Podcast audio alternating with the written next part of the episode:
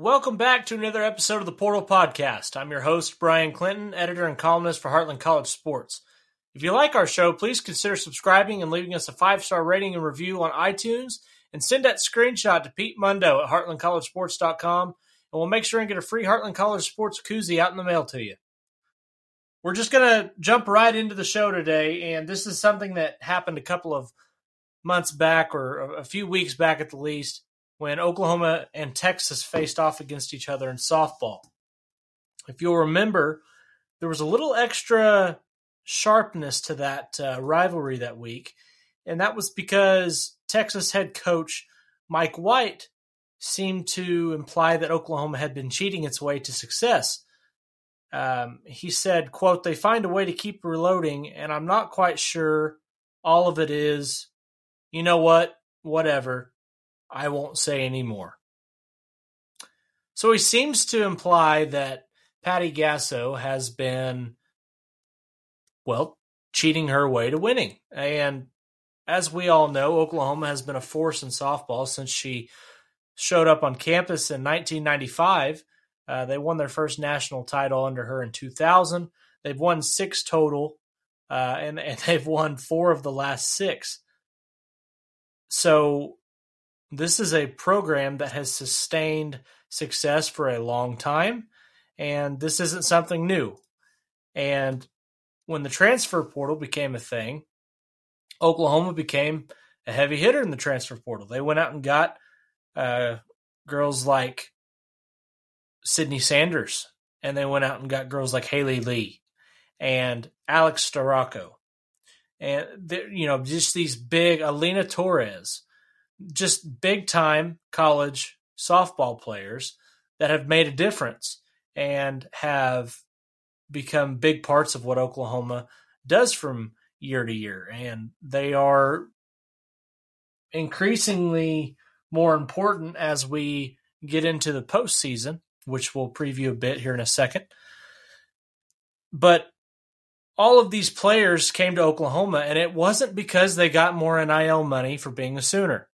It wasn't because Oklahoma is pumping them full of steroids and that's why they're stronger than everybody else. It's not because they're none of this that you're hearing or have heard about Oklahoma softball is true unless it's just the biggest cover up I have ever seen or heard in my life. Oklahoma's pro softball program has been as clean as a whistle since Patty Gasso got there. She does things the right way. She upholds things with integrity. And if that was to change, I will gladly put my foot in my mouth because as long as I have followed the sport of softball, I have known Patty Gasso to be somebody who is a great advocate for the sport and somebody who would never do something to hurt the image of the sport or the image of Oklahoma softball. And so yesterday, being Wednesday, the 17th, she was a guest on the Oklahoma uh, Breakdown podcast with Gabe Ikard and Teddy Lehman. And while on that podcast, she kind of expanded on her thoughts on what uh, the accusations that have been placed against her team earlier in the season and, and perhaps maybe even in general. Co host Teddy Lehman asked Gasso what she thought, uh, or, or if she would expand on a comment that she made about not having many friends in coaching circles, whether it's because of intimidation or something else entirely. And I'm just going to read her quote off to you. I don't know if it's because I'm a female and I get judged, but when I'm on the field, I'm a competitor. So I'm just into it. Maybe I have a look that you might not think I'm a nice person or something. When I go out and recruit, I sit alone because everyone's afraid to come up to me and have a conversation. Or because we win so much, people think that we cheat. They create stories and they're so unbelievable, ridiculous accusations about our program and how we get players out of the portal. Our players are taking illegal substances, and that's why we're so strong. It's gone out there and it's come back to me, and it is such a joke. It is an embarrassment for our sport. To me, I want to see greatness. I love to see excellence in any sport, and people believe we can't reach excellence without cheating. I'm waiting for someone to take the receipts forward, and nobody has any. I really don't care because I know what it means. If you can't beat us and you can't beat us, I guess you don't like us. I think I think that that needed to be said. Absolutely needed to be said because here's why. Mike White is upset or he's jealous or whatever words you want to put in there to explain how he's feeling towards Patty Gasso in Oklahoma. He can't beat them. And so that's the problem that is, is coming up with with uh, with Mike White whenever he talks Oklahoma softball. Um, be that as it may, that you know, as rough as that sounds, it's just the truth. Because he can't beat them, he just assumes that they're cheating. So, and I hate that thought process because that's just not something that uh, that's not something that can fly, especially coming from the mouth of a Division One coach. Now, this is the same guy that flipped uh, the birds to the umpires last year at the Big 12 championship. Um, he seems to always be shrouded in some kind of controversy. So I can't really be too surprised that this kind of thing came out of his mouth. But I was very happy to hear Patty Gasso come out and speak her mind on this and to speak it with confidence and to have a way of saying it that was not disrespectful, but just she said it how it was. And I think that that's refreshing uh, for a day and time like we live in today. So for her to come out and say something about it was great. And I think for the record, uh, when you win national championships and you win at the rate that Oklahoma is winning, it's not hard to bring in talent. It's just not. Look what look what Alabama does in, in, in football. And get a drink here real quick. Nick Saban doesn't have any problems bringing in talent to win football games. So why would that be any different than what Patty Gasso is doing?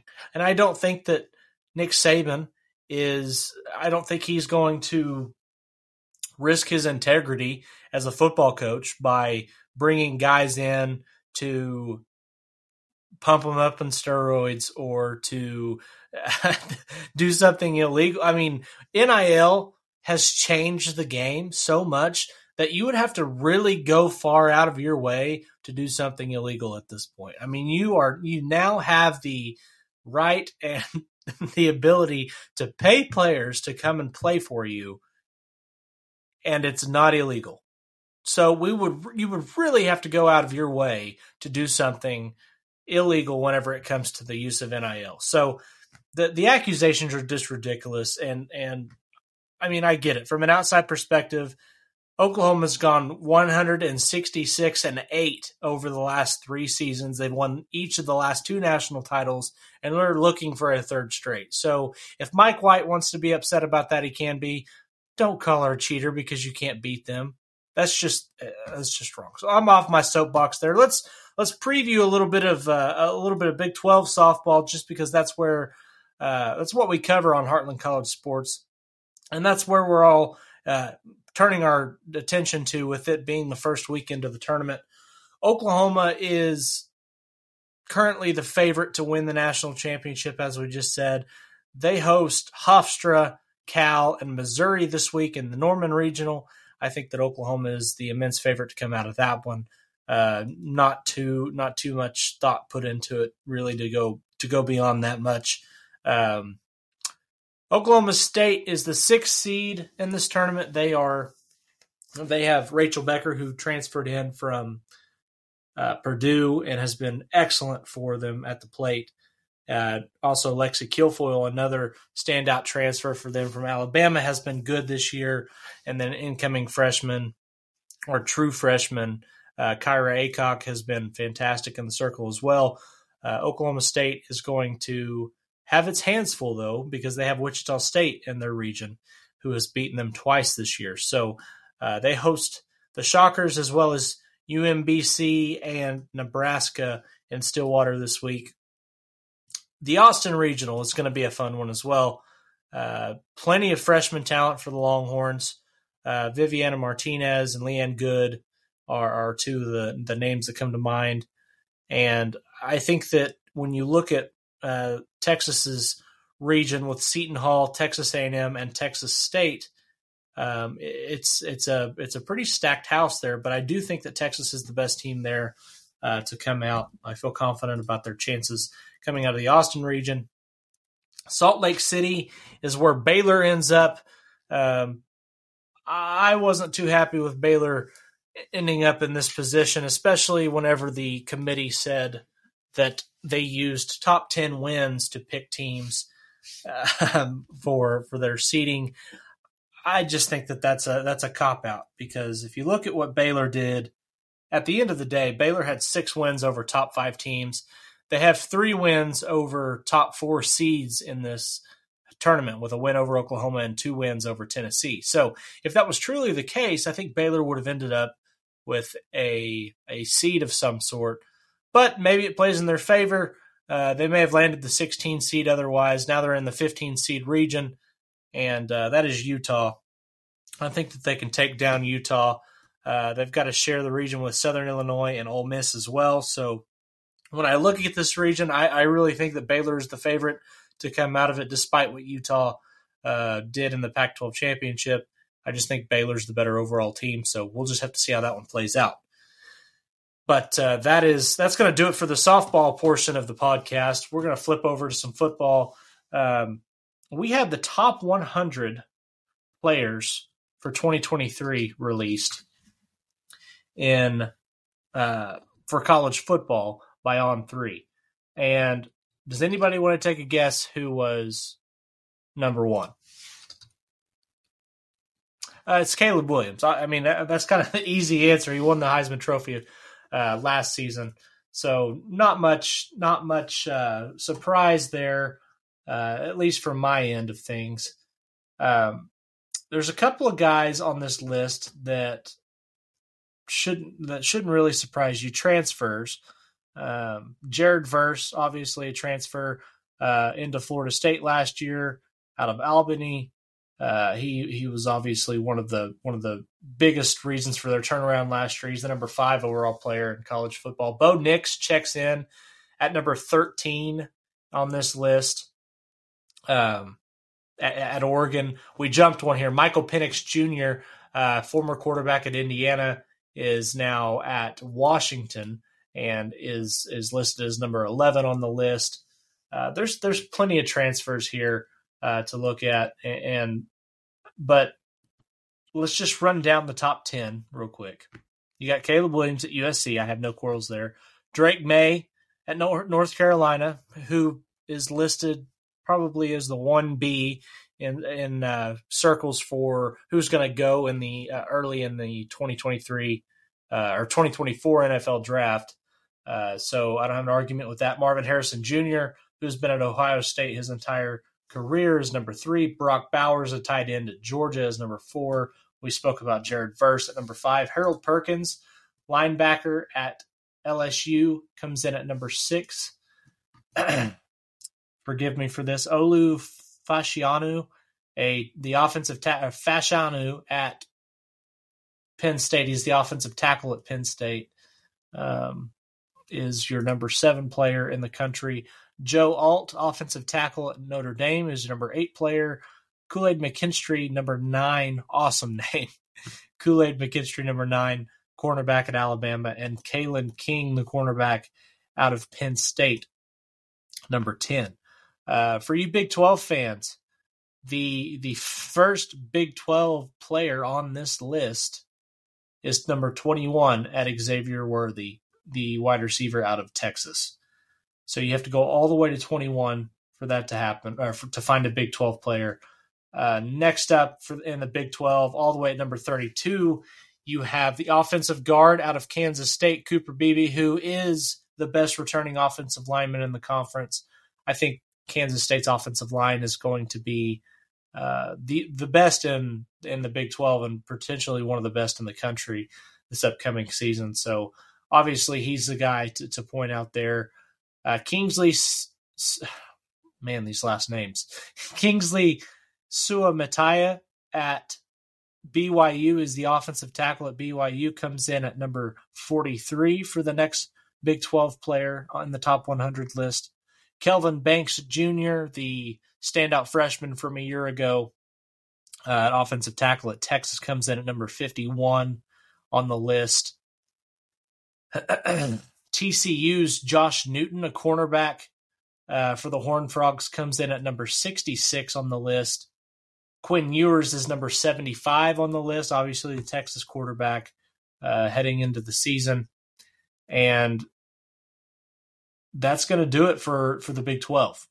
So not a whole lot of, of guys on the Big 12, on the list from the Big 12. Oh, uh, apologize here. Transfer, another transfer guy, number 86 on the list. AD Mitchell, the wide receiver out of Texas, played at Georgia last season.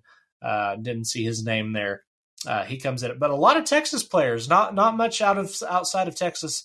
We had uh, one TCU player, one Florida State or one Kansas State. I apologize, and one BYU player, but nothing outside of those guys. Lots of Texas guys, um, but still overall for 100 players, there weren't even 10 uh, players from the Big 12 mentioned. So um, definitely uh, not feeling a whole lot uh, of love for the Big 12 at this point in time. But I mean, what's different? What, what's new? That's just kind, of, just kind of the world we live in whenever it comes to the Big 12 taking a backseat to the Big 10 and the SEC as far as media goes. But not here at Heartland College Sports. We love to cover the Big 12, uh, and we know just how lucky we are to do that each and every day. Uh, and we love doing it. So make sure you tune in uh, next time here on the Portal Podcast. I really appreciate you guys uh, coming back every week and, and giving us a listen. If you would, just remember if you like the podcast, just consider subscribing, leave us a five star rating and review on iTunes, and send a screenshot over to my boss, Pete Mundo at heartlandcollegesports.com, and we'll get you a koozie out in the mail. I'm Bryan Clinton, and we will catch you next time out here in the portal.